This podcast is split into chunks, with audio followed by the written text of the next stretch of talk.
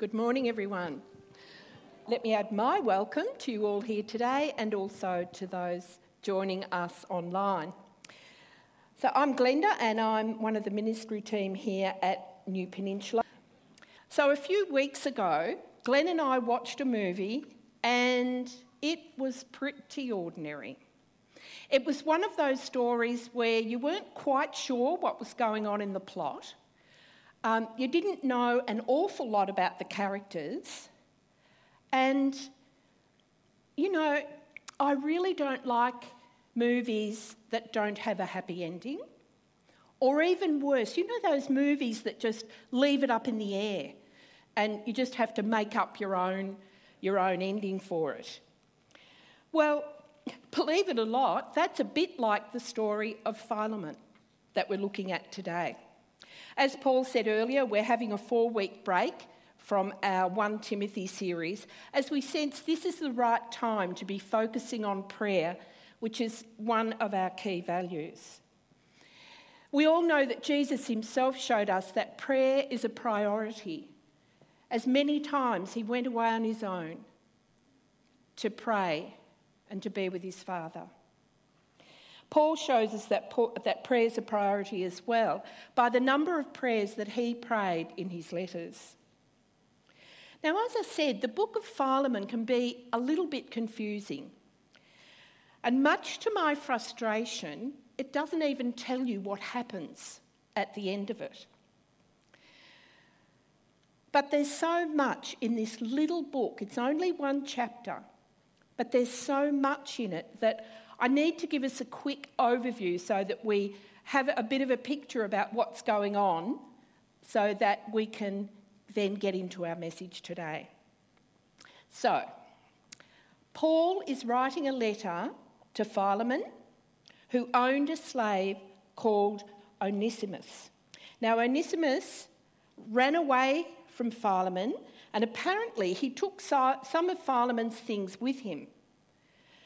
Now, this was a big deal back in Paul's day because this sort of action by a slave was punishable by death.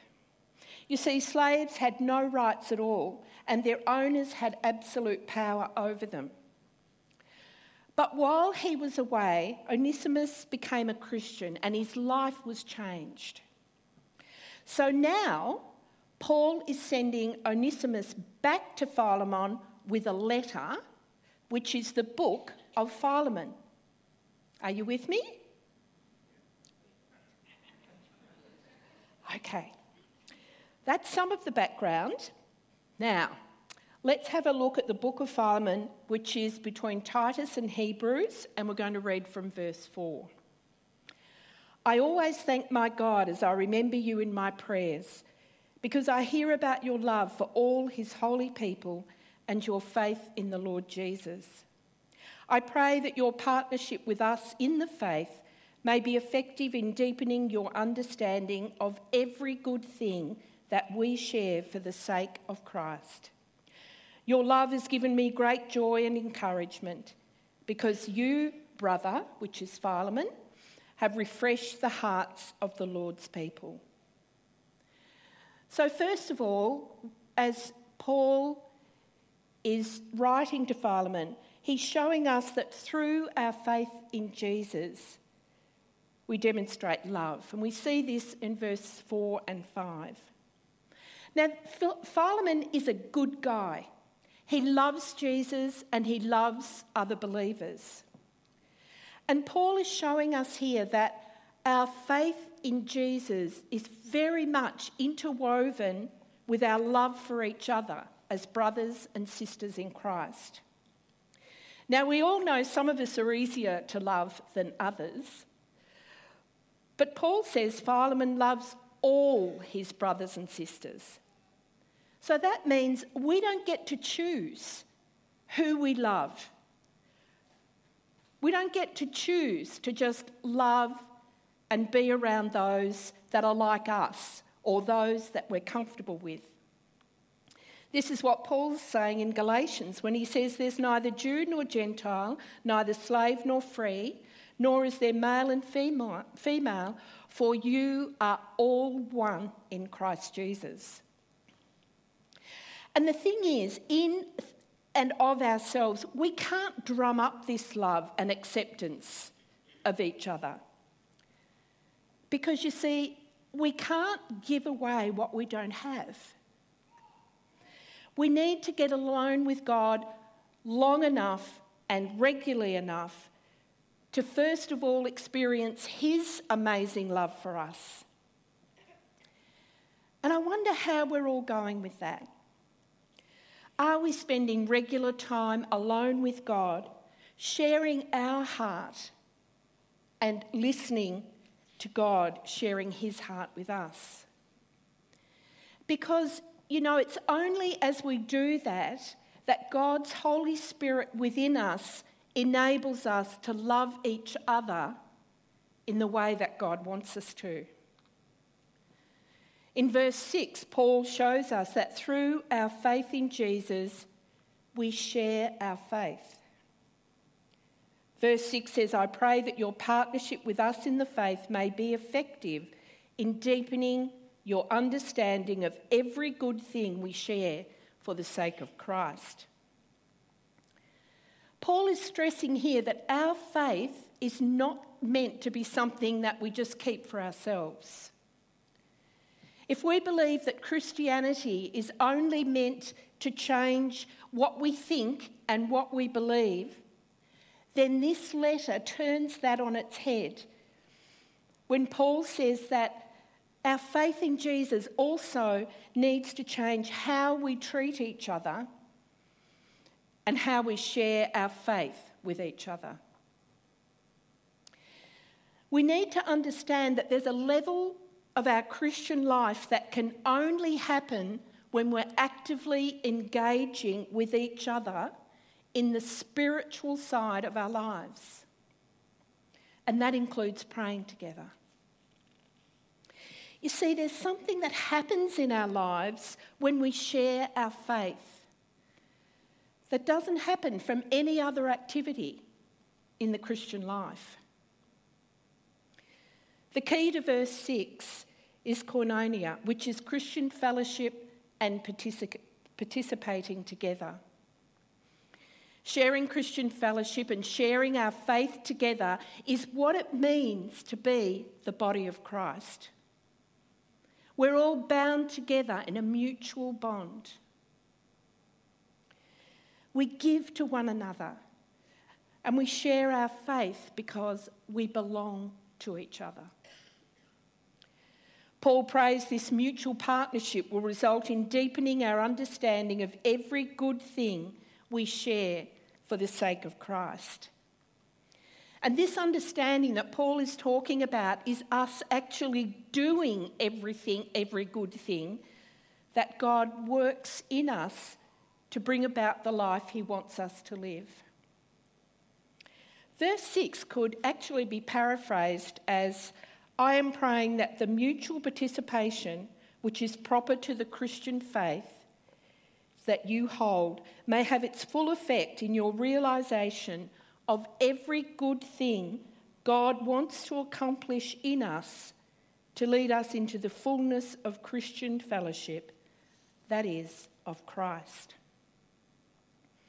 In verse 7, Paul shows us that through our faith in Jesus, we refresh the hearts of our brothers and sisters in Christ. Paul says, Your love has given me great joy and encouragement because you, brother, have refreshed the hearts of the Lord's people. The word refreshed here originates from a military metaphor which talks about the rest that an army takes as it's going out into battle. And this is the sort of refreshment that we need to give each other as we share our faith and as we pray together so we gain strength before we go out and live for Christ. Has anyone ever had a Red Bull drink? Come on, confession, hands up. Yeah? Okay. Interesting that our senior pastor's had one. Anyway, I've never had one. So, Paul, is it true that it, it really peps you up? Yes. Yes. Brisbane should have had some. Too late, too late. You might remember in a recent message that I did, I asked us all whether we were like a gum tree with deep roots in our faith in Jesus, or whether we were like a tumbleweed with shallow roots that just let us go all over the place. Oh, I have to tell you this. I preached that message at Real Food, our five o'clock service, and there were a couple of little kids playing over to the side. They were playing with Lego. And they're over there and they're chattering away. And when I asked people there to think about whether they were a gum tree with deep roots or a tumbleweed with shallow roots, the, one of the little guys over there, now he didn't stop playing, he's still building with his Lego, and he didn't look up, but all of a sudden he yells out, I'm a gum tree. At least I knew one person was listening to me at, at, that message, but it was just so gorgeous. Anyway, getting back to Red Bull, I have another question for you this morning.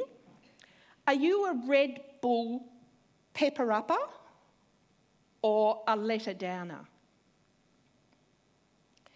If we're a pepper upper, we refresh people. We encourage them. We pray for them and with them. We serve together and we love each other. That's what faith in Jesus does. This is what Paul talks about in Romans 1 when he says, I long to see you so that I may impart to you some spiritual gift to make you strong. That is, that you and I may be mutually encouraged by each other's faith. Now, obviously, we're letter downers if we don't encourage each other, if we don't pray with and for each other, if we don't serve together, if we don't love each other. But what isn't so obvious is that we can be letter downers if we lose connection with our brothers and sisters in Christ. We're letter downers if we don't see any correlation between how we live and the impact it has on our brothers and sisters in Christ and on the church as a whole. I remember teaching a grade one many years ago and asking them what they did to help around the house. And there were the usual answers like, I help with the dishes, I sweep the floor, I feed the dog. But one little guy said, I don't do anything, I just stay out of the way.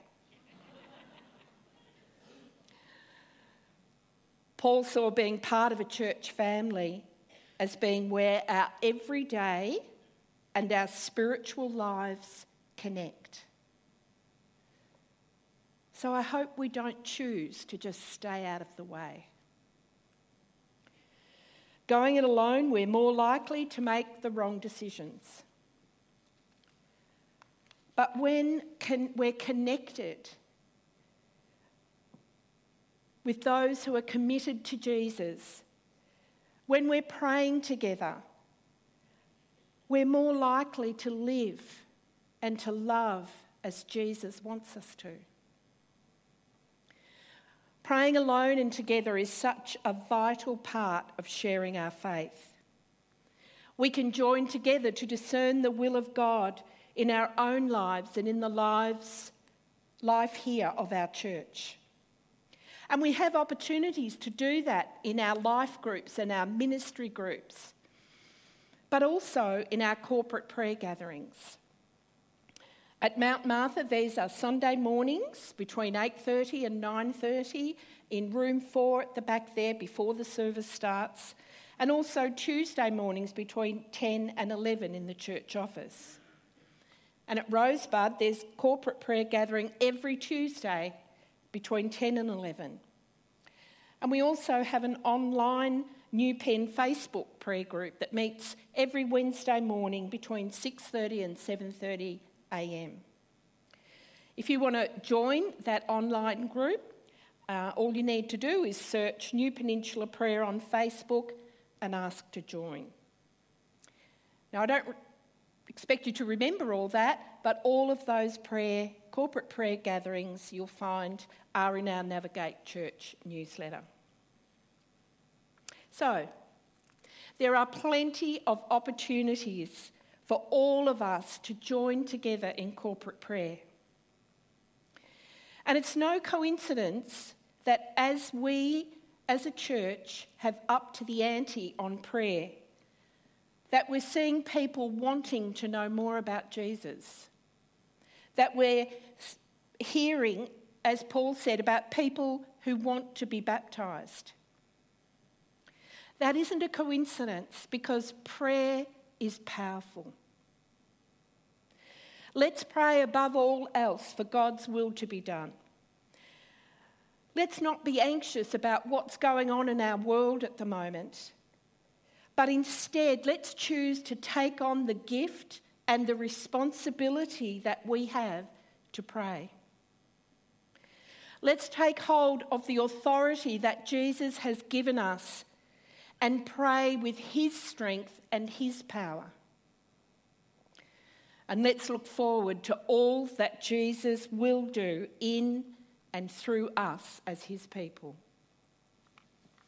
Let's pray together now. Father God, help us to share our faith as brothers and sisters in Christ, as we encourage each other, as we serve together, and as we pray together, so that we'll become more and more like Jesus. Thank you for the power of prayer that's available to each one of us.